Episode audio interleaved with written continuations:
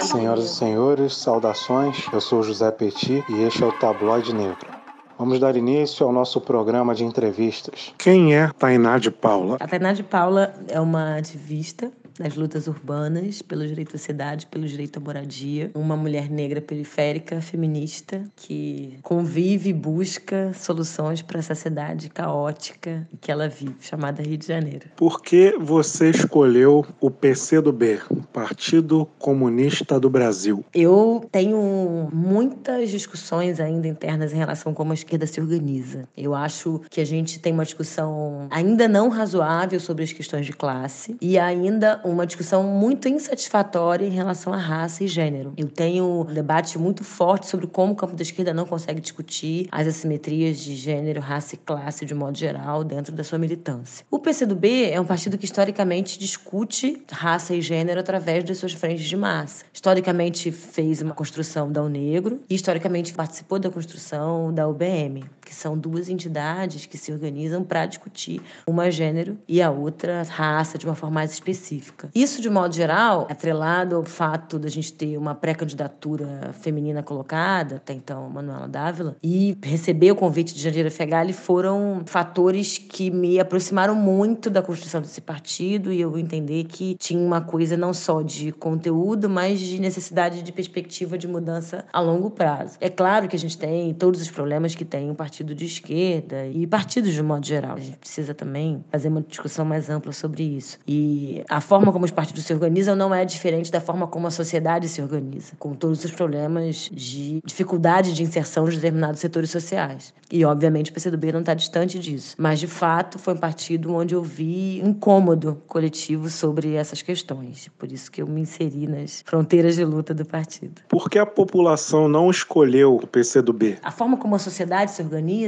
ela é replicada como os partidos acabam se organizando. Se a gente for partir de uma visão com debate afrocentrado, por exemplo, e colocando a sociedade como um grande celeiro de distribuição de privilégios, onde alguns têm privilégios e outros não, essa macro-realidade da sociedade é traduzida também dentro dos partidos, onde determinadas figuras têm determinados privilégios e outras não. E, obviamente, isso está atrelada em relação ao poder econômico, ao poder social, à rede social que determinada figura tem. E que, obviamente, essa rede é constituída de determinados privilégios que passam longe da discussão de classe, passam longe da discussão de raça e de gênero. Existe um lugar muito duro do fazer político das mulheres principalmente das mulheres negras. E acho que a minha participação dentro de um partido político tem que obrigatoriamente passar pela discussão de como a gente insere outras mulheres, novas lideranças e como é que a gente permite que esses espaços sejam não só convidativos, mas que exista paridade de discussão, paridade de diálogo, de inserção da população que eu represento nesses espaços. Como você lida com os haters virtuais e presenciais? A gente vive num momento de polarização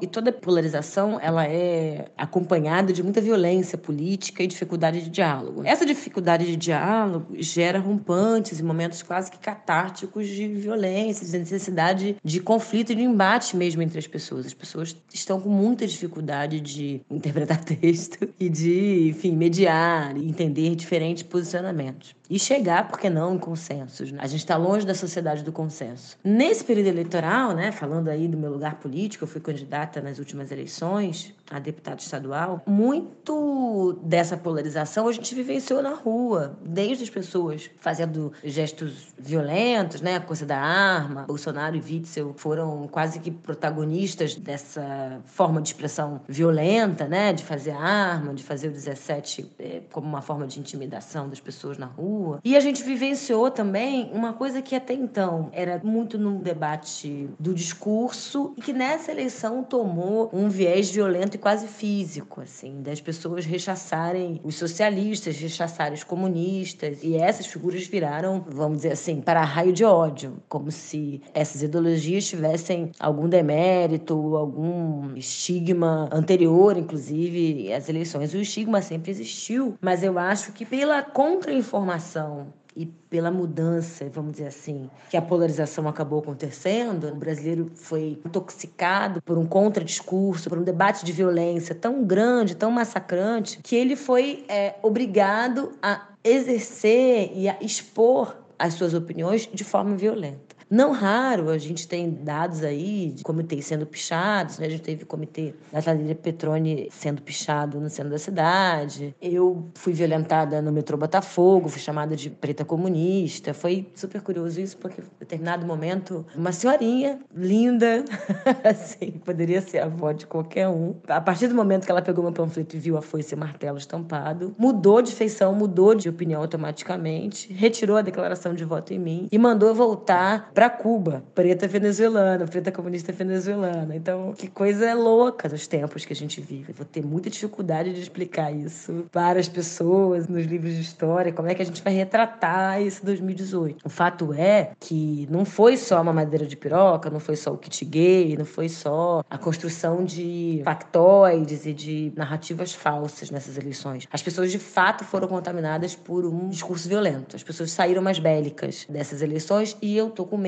da gente não conseguir resgatar e reconstituir essa possibilidade do diálogo. Por que a população escolheu Bolsonaro e o PSL? Os partidos de esquerda, de modo geral, e falar do campo da esquerda, e mesmo a gente passando aí, objetivamente, por um governo do campo democrático popular, centro-esquerda durante anos, a gente precisa compreender que o brasileiro, de modo geral, nunca foi um declarado militante da esquerda. Se acreditou num processo que passou, para além do socialismo, passou por um populismo, com uma maior referência, eu acho que é ainda viva, é na figura de Lula, e Lula capitaneando e concentrando esse ideal dessa nova governança no país. Mas isso passou longe, por exemplo, de uma mudança real de transformação do Estado brasileiro, de uma mudança real a uma construção do Estado burguês, da discussão de classe no Brasil e muito menos de raça e de gênero. O país é composto por uma sociedade com bases conservadoras, extremamente conservadoras. Não à toa nós temos aí os maiores índices de feminicídio do mundo, não à toa a gente sofre um apartheid social e racial mal construído e mal debatido no país. Não à toa a gente tem o índice de violência com as populações negras e periféricas da forma que temos. É, um jovem negro executado a cada 20 minutos não é uma coisa digna de nota e não é um debate de uma sociedade esquerda. Nós temos gargalos sociais grandes e, obviamente, num país que ainda temos é, muitas barreiras a enfrentar dentro de um campo conservador, dentro de uma cultura cristã ocidental, obviamente um partido comunista não vai ser o porta-voz, vamos dizer assim, do maior sucesso eleitoral. Nós conseguimos projetar ao longo dos anos algumas lideranças. Eu acho que o sucesso de Manuela Dávila, num contexto tão inóspito, tão pouco provável, se torna, assim, um fato político importante. Eu acho que a figura de Jandira Fegali consolidada durante tantos anos é um fato digno de mérito. Por mais que me dou admitir isso, não é um partido de disputa da sociedade. Como partidos como o PMDB, como o PSB, enfim, se mantém, vamos dizer assim, mais próximo de uma agenda de consenso da população de modo geral. E por outro lado, eu acho que num contexto de grande demonização do campo da esquerda, o PCdoB é um partido que vem sim construindo base, sendo flanco aí de capilaridade do próprio PT. E o PT foi grande alvo político dessas eleições. Falar de Lula, falar no debate da democracia, falar sobre o golpe de 2016, enfim, contextualizar determinados fatos políticos no Brasil teve um ônus, e foi o ônus é, que nós vimos aqui no Rio de Janeiro, que foi, durante muito tempo, nacionalmente falando, moeda de troca para as práticas de mediação. O que, que significou isso? Significou esse campo democrático popular não ter construído ao longo dos anos figuras fortes, figuras que liderassem é, e protagonizassem as campanhas majoritárias aqui no Rio de Janeiro, em detrimento de uma política de conciliação. Então, o PMDB foi altamente beneficiado nessa moeda de troca. É raro a gente pensar, imaginar qual foi a última eleição onde o PMDB não tinha o seu nome majoritário forte, fazendo aí a centralidade desse jogo de forças, dessa conciliação. Isso foi um grande equívoco que foi construído aqui e, sem dúvida, o PCdoB, por ser obviamente menor que o PT, sofreu as consequências disso, tanto na sua base de capilaridade, na sua juventude, sendo representado na figura da JS, quanto na sua capacidade de projetar novas lideranças, onde eu me insiro. E numa eleição atípica, totalmente contaminada pelo discurso despolitizado, despolitizador, se dá melhor quem se descola desse debate da politização e da polarização. Veja bem, não raro uma pessoa que elegeu, que votou em Witzel, que votou em Bolsonaro, votou numa figura proporcional do campo da esquerda, né, com alguma pauta específica que tocou as pessoas de alguma forma, ou seja, uma figura próxima a Marielle, ou seja, uma figura voltada ao debate do funk, ou seja, voltada ao debate é, das favelas, enfim, em determinada medida. E eu não estou aqui, obviamente, demonizando a discussão da pauta identitária, eu acho que elas precisam ser foco, sim, de discussão, de ampliação no nosso país, mas eu acho que a esquerda também precisa entender, enquanto campo, a responsabilidade que se tem quando você assume um discurso despolitizado e descolado da realidade. Não é natural eleições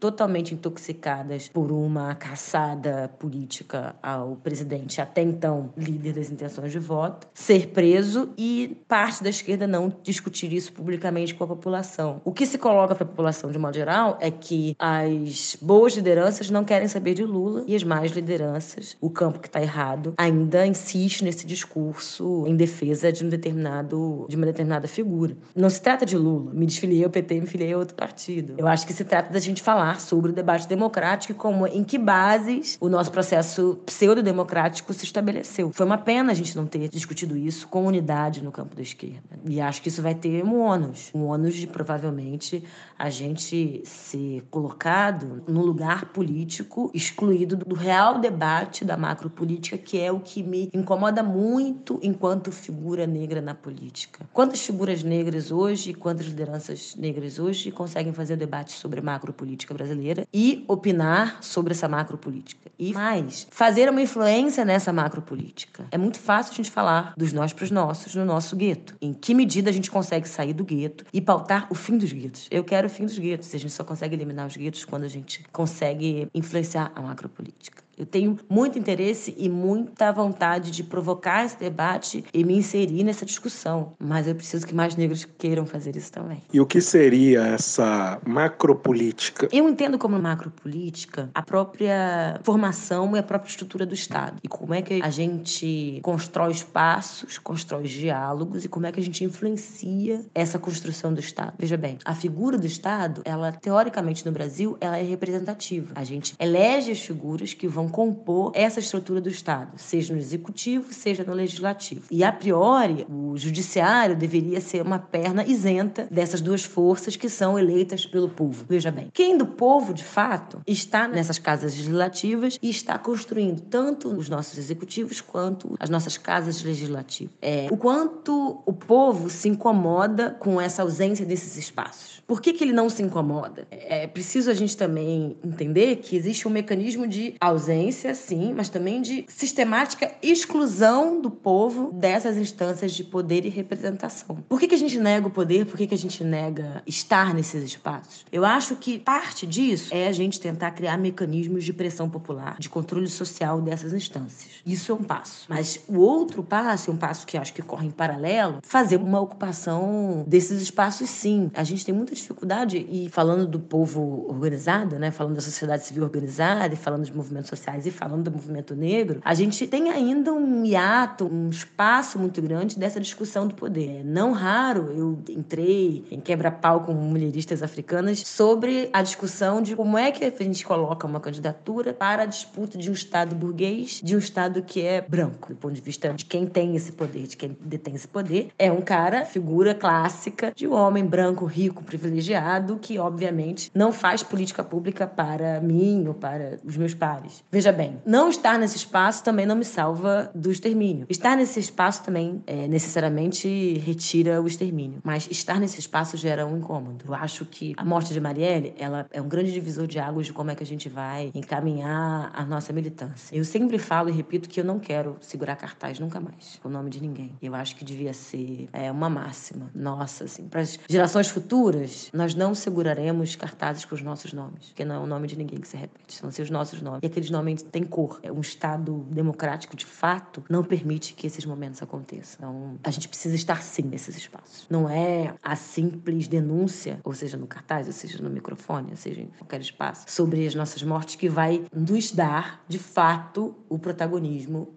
sobre o fim dessas mortes. É, eu participo de uma forma muito eh, próxima da discussão da unidade das esquerdas. E eu sempre conto essa história da coisa dos cartazes, fazendo essa alegoria, e falo sempre da responsabilidade política que a esquerda não tem. Que se de fato a esquerda fosse hegemonicamente negra, hegemonicamente preta e popular, periférica, favelada, a gente teria um nome único para ser o futuro governador do estado do Rio de Janeiro. E a gente teria feito diálogo e teria traçado toda a trajetória de colocar esse nome com possibilidade concreta de ser colocado para além das disputas e das construções individuais políticas que cada um quer fazer. Né? Nós tivemos vários candidatos do campo da esquerda, porém, nós tivemos vários candidatos do campo da esquerda com interesses individuais e não coletivos. A real futura liderança que pode vir a governar o Estado daqui a quatro anos, e já obviamente colocando que Witzel é mais um que a gente tem que lutar contra e se colocar em sentido de alerta para a gente é, não cair na lógica da conciliação da mediação. É, daqui a quatro anos eu quero muito ver uma figura popular, periférica, negra, que consiga ser ponte e consiga, sim, objetivamente, indicar o nome de um chefe de segurança que eu não tenha medo, que eu tenha certeza de, pelo menos, da tentativa de tentar mudar a realidade da minha população. É, mediante o resultado das eleições a prefeito no Rio de Janeiro, por que a população escolheu a bancada evangélica? Eu acho que tanto o PSL quanto a bancada evangélica, né, e obviamente a bancada da Bíblia e da bala se misturam nesse novo cenário, eles têm duas receitas que são muito populares. Um, falar que o Brasil ainda não se livrou do populismo. O brasileiro médio, ele tem muita necessidade de ser liderado e de se espelhar em figuras. Acho que o Moro é uma personificação desse novo populismo quase que salvacionista dessa figura que vai nos retirar da situação de problema. E, em certa medida, Lula foi em algum momento isso, Collor foi um momento isso, obviamente Getúlio foi uma grande figura no pós-recessão, na época, no período getulista. O brasileiro construiu uma tradição populista muito forte ao longo dos seus anos aí de governo. Acho que o Bolsonaro, ele requenta essa receita. Eu nunca vou esquecer da entrevista que ele deu para o Fantástico, que ele deu uma entrevista da sala de jantar da casa dele, com restos de comida do almoço, enfim, da refeição que ele tinha acabado de fazer. E também nunca vou me esquecer de um vídeo que ele fez e que viralizou na internet dele fazendo uma fala, em determinado momento comendo leite condensado no pão. Isso é de um apelo, isso é de uma liga social que de fato a gente precisa entender. As pessoas querem se sentir próximas dessa figura política. Porque afinal de contas, esse presidente podia ser qualquer um. Qualquer um pode ter um hábito alimentar esquisito Todo mundo tem uma sala de jantar meio cafona e todo mundo quer experimentar dessa intimidade com essa figura, porque é uma situação muito íntima, né? Ver o que o presidente acabou de comer. Isso faz parte de um recado subterrâneo que eu acho que tem que ser muito cuidadosamente estudado. O que que faz uma liderança? Qual é a liga? Qual é a proximidade? A gente tinha um quadro maravilhoso, super capacitado, que é Fernando Haddad, mas obviamente totalmente descolado da realidade da grande maioria da população um branco intelectual da classe média alta, está longe de se identificar com o que o povo precisa, com o que a gente está dialogando. A própria propaganda do PT me deu certa tristeza e muita melancolia de ver quanto tempo se passou. Se em 2002, quando Lula ganha as bases e a grande discussão era geração de emprego e mais educação, a gente tinha dados de analfabetismo, a gente tinha uma renda muito baixa, a gente tinha a maioria da população negra em estado famélico, enfim, a gente tinha um cenário muito muito de esperança de dias melhores, hoje a gente criou uma classe média baixa ligada altamente ao consumo, ao individualismo e com necessidade muito grande de representação, de se identificar, de se ver. Eu acho que a bancada evangélica faz isso muito bem, porque fala de uma fé que até então é muito mal discutida na esquerda, né? A gente precisa reavaliar a nossa relação com a fé e com a religiosidade desse país, que ainda é um país religioso,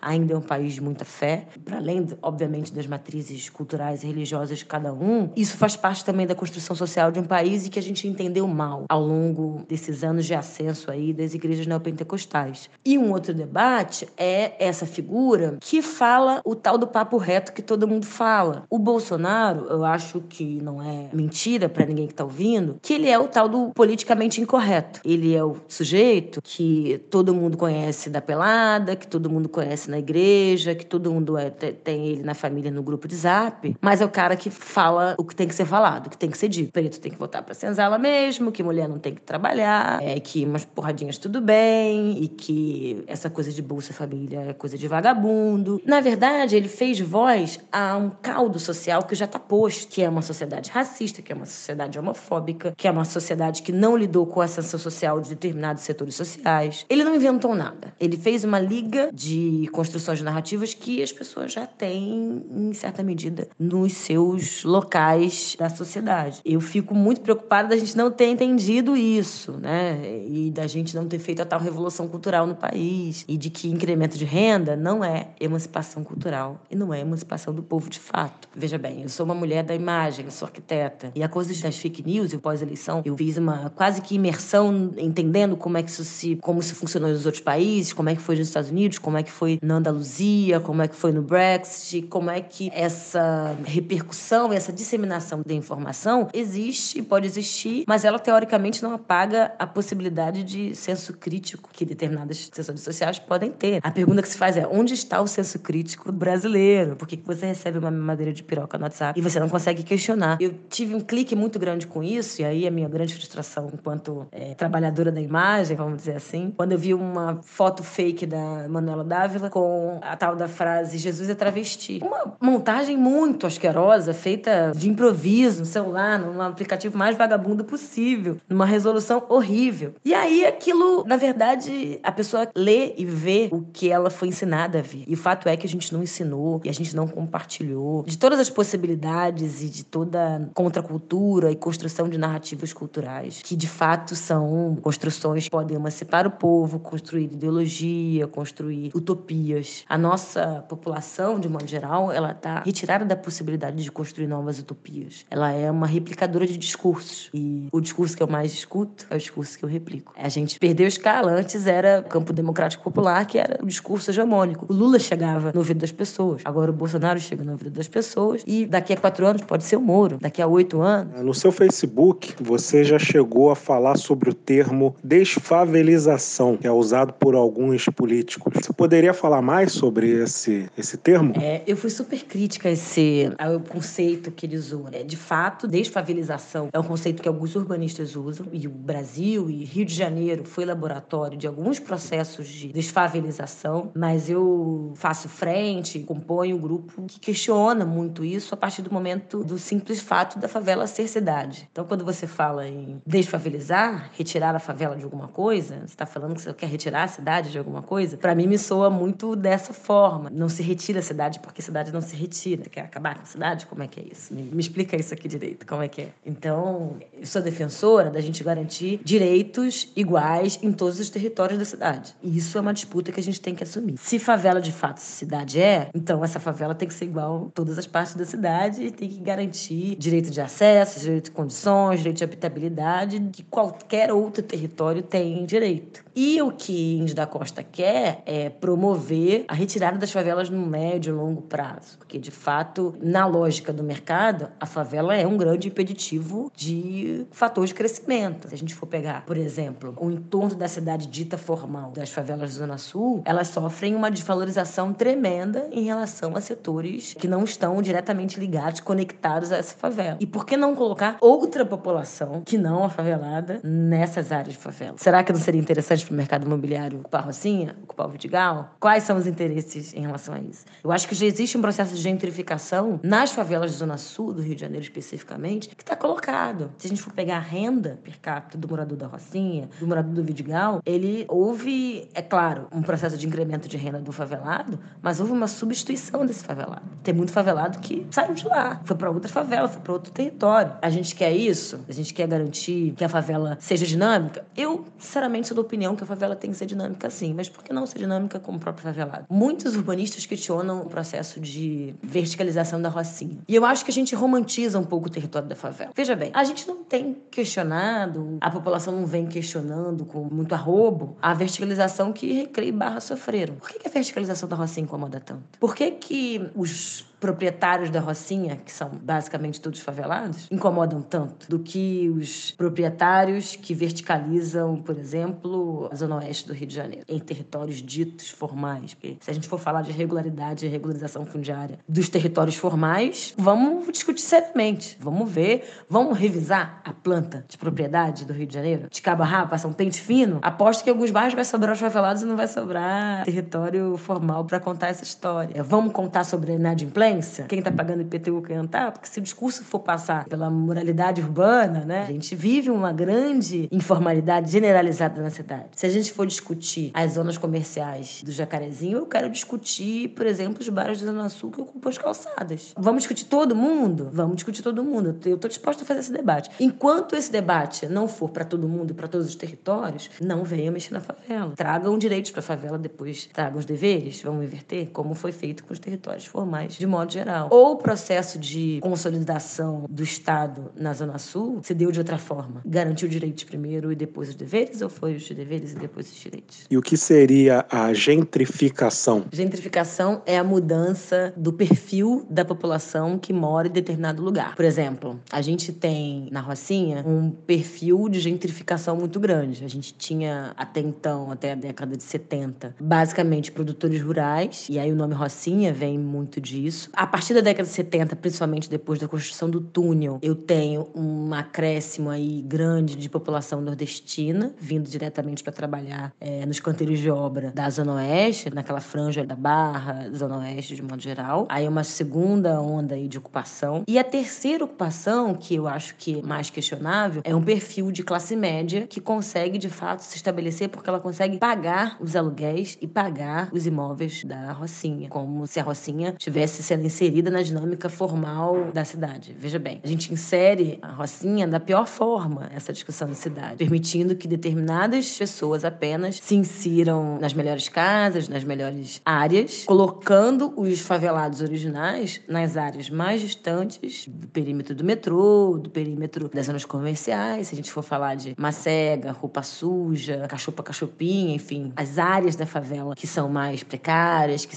têm mais difícil acesso, são onde tem menos renda, onde tem menos possibilidade de acesso, onde tem menos equipamentos sociais e urbanos. Existe uma relação agora de exclusão interna a partir dessa gentrificação que acontece. Você substituir os moradores originários sem dar igualdade de condições para eles, obviamente, acessarem territórios melhores ou se locomoverem de uma forma justa na cidade, é uma forma de exclusão, mais uma forma de exclusão social, territorial. E isso tudo se dá o nome de gentrificação. Em sua participação no Conselho de Arquitetura e Urbanismo, você chegou a usar o termo apartheid de gênero. Eu já ouvi o termo apartheid social e o termo apartheid. Você poderia explicar melhor esse termo apartheid de gênero? Minha discussão em relação, eu uso esse termo, né, apartheid de gênero, é como as mulheres estão excluídas dos espaços de poder e representação e nos espaços institucionais de modo geral, que obviamente se replicam nos espaços de poder. Essa ausência faz com que as mulheres, para além delas não conseguirem construir de uma forma mais efetiva as políticas públicas e as políticas de modo geral que são determinantes para a vida delas, para a vida da sociedade que elas estão inseridas, ela faz com que a lógica de invisibilização, de perpetuação da ausência permaneça. Veja bem, tem uma construção de uma sociedade onde eu não tenho participação das mulheres. Tem algum problema nisso? A sociedade reivindica isso? Existem greves falando sobre isso? Então isso não é um problema social e não é um problema, sendo muito sincero, de grande parte das mulheres. As mulheres têm uma lógica que é a lógica da sobrevivência, a lógica dos oprimidos, né? Lógica, por exemplo, que faz com que os favelados não desçam as favelas fazendo uma revolução social. Existe um momento que antecede o momento do incômodo, que é o momento da sobrevivência. Eu preciso trabalhar, eu preciso viver, eu preciso alimentar os meus filhos, preciso alimentar os meus. Então, obviamente, eu não estou fazendo essa pressão social e reverberando isso na minha sociedade. E o lugar que o poder construído, o poder hegemônico, se coloca e se estabelece é um lugar onde quase nenhuma ou mulheres que replicam essa lógica estão inseridos, porque existe uma perpetuação do modelo. E essa perpetuação do modelo faz com que essa estrutura não mude. Eu tenho muito incômodo da permanência das estruturas. Eu acho que se a gente não mudar as estruturas, a gente não muda as bases de fato onde a gente quer que as nossas revoluções, nossas micro-revoluções aconteçam. Claro que a micropolítica é importante, e a lógica do cotidiano é importante, mas é,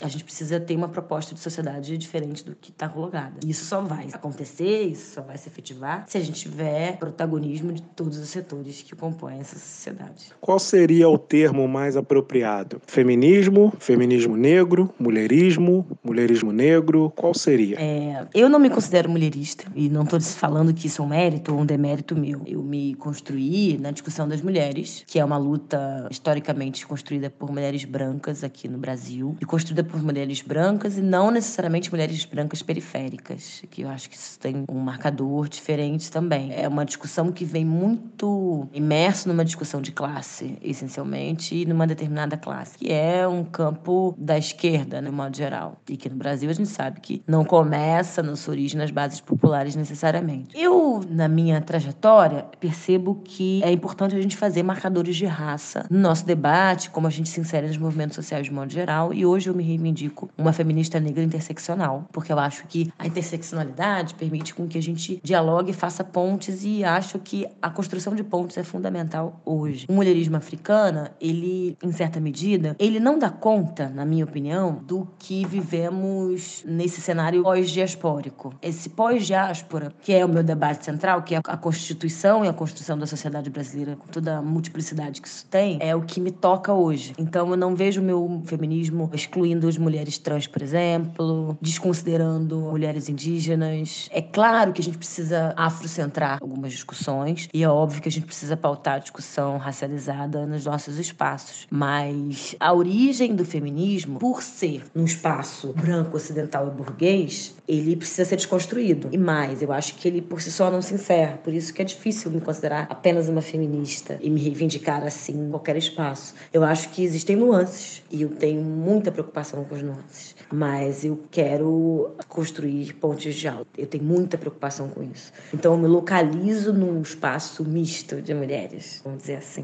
Eu construo um feminismo múltiplo. Na sua participação no Conselho de Arquitetura e Urbanismo, você falou sobre a política populacional voltada para mulheres negras. Poderia falar mais sobre esse assunto? É, a forma da mobilidade das mulheres é um assunto que me instiga muito, é fonte de pesquisa constante minha. Acho que a gente reflete mal isso nas políticas públicas voltadas para o transporte público de um modo geral. As mulheres, elas possuem um movimento circular em relação aos homens que fazem normalmente um circuito mais pendular. Isso acontece não porque as mulheres usam menos o transporte público, as mulheres usam até mais o transporte público que os homens de um modo geral, porque se mantêm empregadas ou com algum vínculo empregatício durante um período mais maior do que os homens. É a revelia do que a gente tem de imagem dos últimos censos. A gente, inicialmente, a gente vivia mais o espaço doméstico, mas agora a gente vive uma sobre-jornada. A gente inseriu uma jornada fora de casa e fora desse espaço da moradia, coisa que os homens não fazem ainda. A gente trabalha fora, a gente estuda à noite e a gente ainda dá conta de um transporte de um filho, de uma vacinação, de uma ida ao médico, de um pegar na creche, de um pegar na escola. As mulheres mulheres são mais múltiplas nessa distribuição de horários em relação não só à maternidade, mas à sua vida cotidiana, em relação à família, até ao nível de escolarização. As mulheres estudam mais do que os homens e por isso gastam mais tempo da sua rotina diária para isso. Se a gente for pegar um curso superior médio, existe uma maior incidência das mulheres no nível superior hoje, no campo da especialização profissional de um modo geral. As mulheres buscam mais isso, por mais que elas ganhem menos. É, mas a gente precisa pensar sistemas públicos de transporte que possibilitem uma locomoção mais fácil, que diminua o tempo de transporte das mulheres, a minutagem de tempo despendido com esse transporte e um transporte mais seguro. Se a gente for parar para pensar, a quantidade de linhas circulares nas cidades de modo geral diminuiu bastante, porque se priorizou, por exemplo, o transporte circular e um transporte dito de massa. Mas o que a gente vê é que nos horários fora do pico, os ônibus transitam vazios, porque esse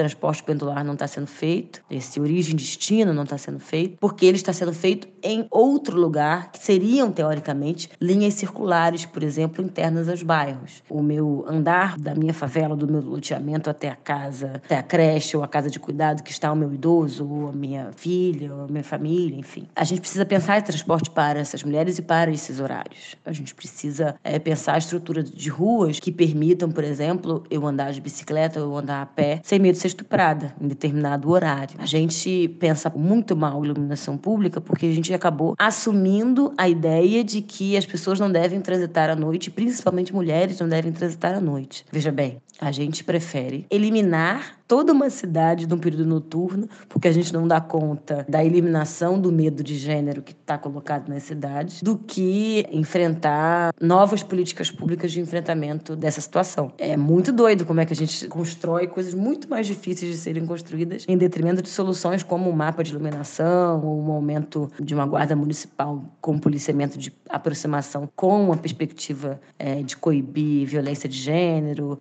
violências de modo geral, violência doméstica. A gente discute pouco isso no âmbito da cidade. Como é que a gente poderia provocar políticas públicas voltadas para esse debate? Isso é fundamental. Transporte público. Falar de transporte no Rio de Janeiro é um desafio. E é meio ridículo a gente falar que é desafio, porque territorialmente, falando do município especificamente, territorialmente a gente é muito pequeno. Se existe algum entrave, a nossa ampliação da malha, a multiplicidade de modais, de inserção de novas formas de transporte público, é por ingerência e incompetência administrativa, por uma falta de construção de novas culturas. Existe também um, um debate que o mundo está fazendo e que o Rio de Janeiro e Brasil têm muita dificuldade de enfrentar, que é a pauta do meio ambiente, que é a pauta de modais mais resilientes e menos danosos ao meio ambiente de modo geral. A gente não tem hoje, por exemplo, uma política ostensiva com a emissão de gases poluentes nas nossas cidades. E Rio de Janeiro é uma delas. A gente não tem, por exemplo, falando aí especificamente dos ônibus, a gente não tem uma frota de ônibus até hoje que não tenha controle de gases, que não tenha combustíveis ecossustentáveis. 100% da nossa frota, uma cidade que se diz e quer ser vitrine do mundo, é, quer receber turistas, quer aumentar o número de visitantes ano a ano, é, não dar conta dessas agendas básicas do ponto de vista de gestão é, de transportes de modo geral, é de uma ineficiência e de uma falta de visão de longo prazo, de preocupação com o seu próprio meio ambiente muito grande. Novos modais. Bom, isso é um problema, acho que existe de planejamento e perspectivas de longo prazo. Quando a gente fala dos novos modais, eu também coloco aí, por exemplo, a nossa política de bicicleta, que existe uma forma muito turística e quase santuarista do uso da bicicleta ainda no Rio de Janeiro. A nossa malha está quase 100% colocada na Orla e na Zona Sul. A gente fala muito pouco do transporte é, cicloviário no interior do município, Zona Oeste, Zona Norte, onde precisaria necessariamente acessar os grandes modais, acessar a malha ferroviária, enfim, e que temos aí grandes problemas do transporte rodoviário de modo geral, o modal bicicleta seria muito interessante ser inserido como uma possibilidade. E não tem a mínima preocupação de aplicação dessa malha cicloviária nessas áreas, como se esses moradores não usassem é, bicicleta, ou pior,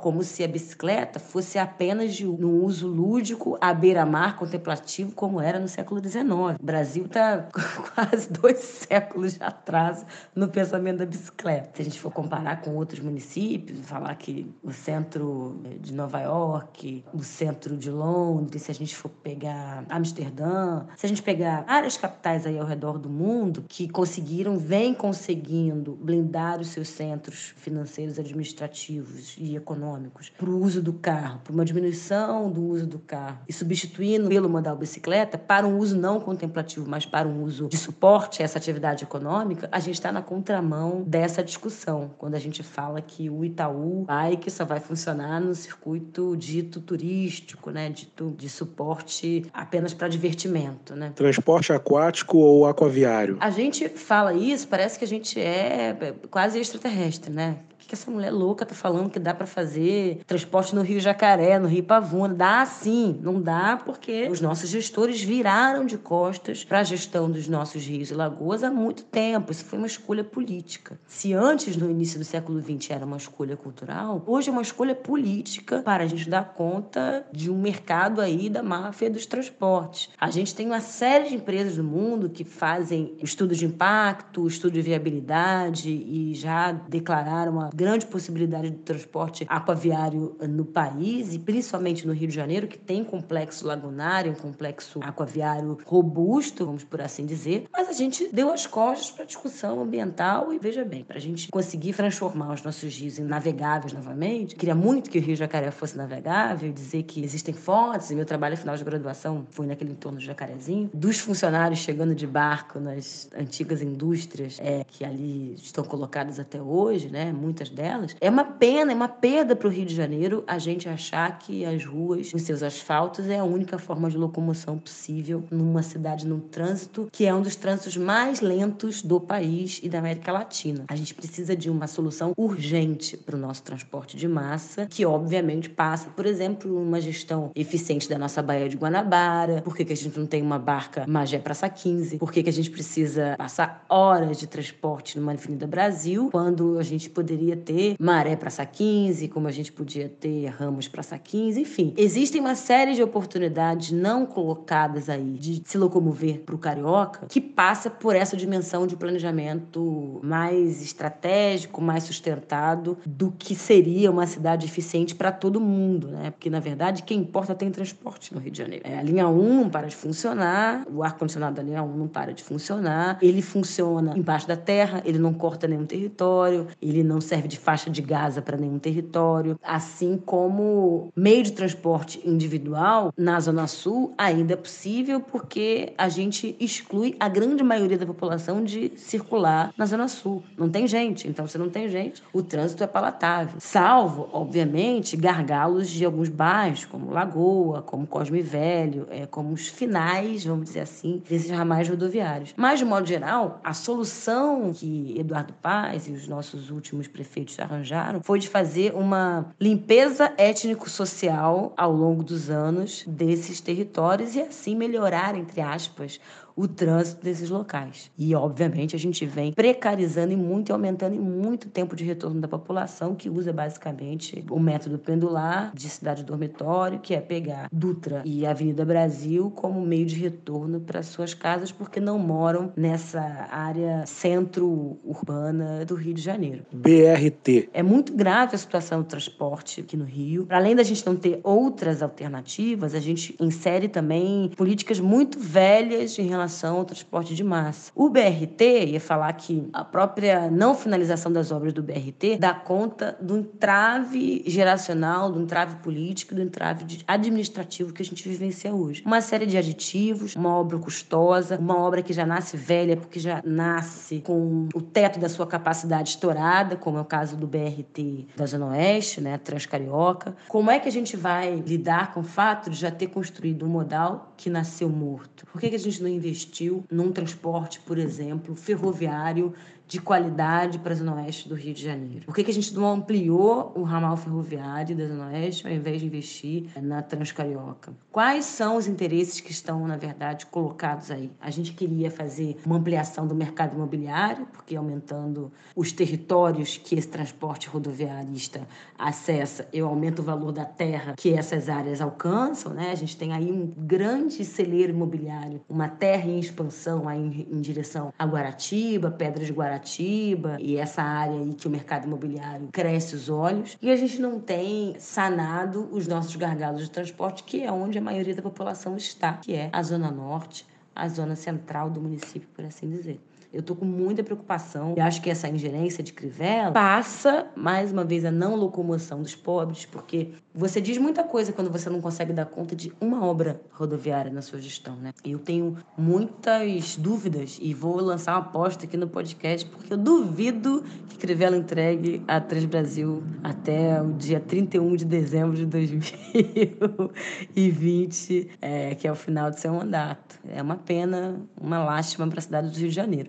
Ele não devia estar entregando ônibus, ele devia estar entregando metrô ou trem de alta capacidade. Transporte alternativo, mototáxi e vans. Olha, os transportes complementares numa cidade que discute pouco o transporte público, eles são obviamente fundamentais. Determinados bairros vivem dependem, por exemplo, da rede de vans que é fornecida. A minha questão é que tanto as vans quanto os mototáxis, eles servem de celeiro eleitoral, de base eleitoral para os governantes e para determinadas forças políticas se estabelecerem em determinados territórios e até o poder paralelo, o poder paramilitar de determinados territórios. Ele vira, inclusive, lavagem de dinheiro nesses locais para tráfico, para milícia. Qual é a relação com o Estado? Eu acho que uma possibilidade seria o que aconteceu num determinado momento, na década de 90, com a rede de táxis. Os taxistas, eles se organizavam inicialmente, e também, obviamente, eles foram colocados nessa mesma lógica que as vans se encontram hoje, mas eles se organizaram inicialmente em cooperativas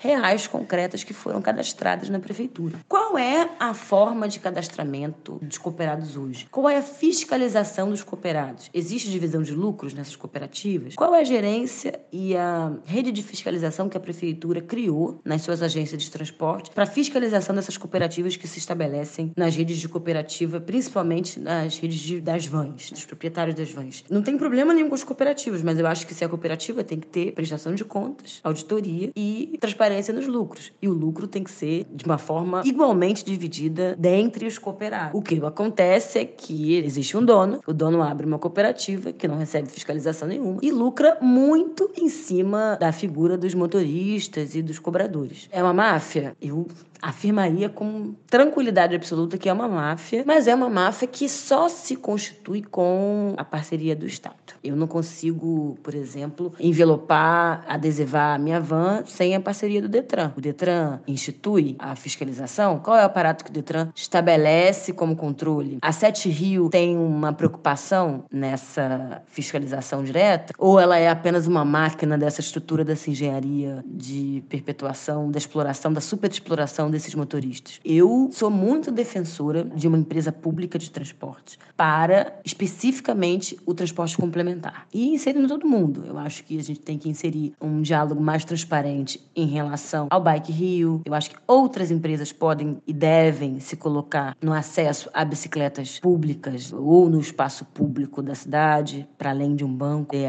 a exclusividade da utilização desse espaço público. Eu acho que a gente precisa fazer uma discussão sobre lanchas particulares fazendo transporte na Baía de Guanabara. Eu acho que a gente precisa fazer uma institucionalização de cooperativas de motoristas de mototáxi. Eu acho que a gente tem que estabelecer regras e critérios mais rígidos com as cooperativas estabelecidas de van. Acho que as máfias, elas só existem porque o Estado se ausenta. O Estado não pode se ausentar. Não tem nenhuma forma do Estado se mostrar presente que não estatizando, sim, esse controle de uma forma mais eficiente nos territórios. Bilhete único e gratuito. Olha, eu queria muito ter acesso à caixa preta do transporte, tá? Várias tentativas foram feitas. O vereador Tarcísio Mota tentou fazer uma CPI do transporte falando sobre a questão das máfias. Não foi bem sucedida, apesar de ser interessante, ele não avança nos problemas centrais porque, obviamente, não teve acesso a todos os dados e a gente precisa garantir que o próximo prefeito tenha esse compromisso de dar transparência aos contratos de transporte público no Rio de Janeiro. Eu acho que é um gargalo, porque é um gargalo que, inclusive, que retroalimenta o próprio sistema político em si. A gente tem aí família barata presa, com tornozeleira eletrônica, enfim. Para além das figuras que estão presas por conta do sistema de transporte, a gente tem o prefeito de Niterói envolvido aí de uma forma, até o meu ver, leviana, né? Bom de vista de como foi conduzido. Mas, enfim, num debate que envolve também a questão do transporte público. Falta transparência no Estado e isso está claro, isso está colocado. Não foi a privatização que garantiu a melhoria nem a eficiência do transporte público, isso viu. A gente perdeu a CTC e nesses anos todos, que era a companhia de transporte eh, da cidade do Rio de Janeiro, para quem é mais jovem do que eu,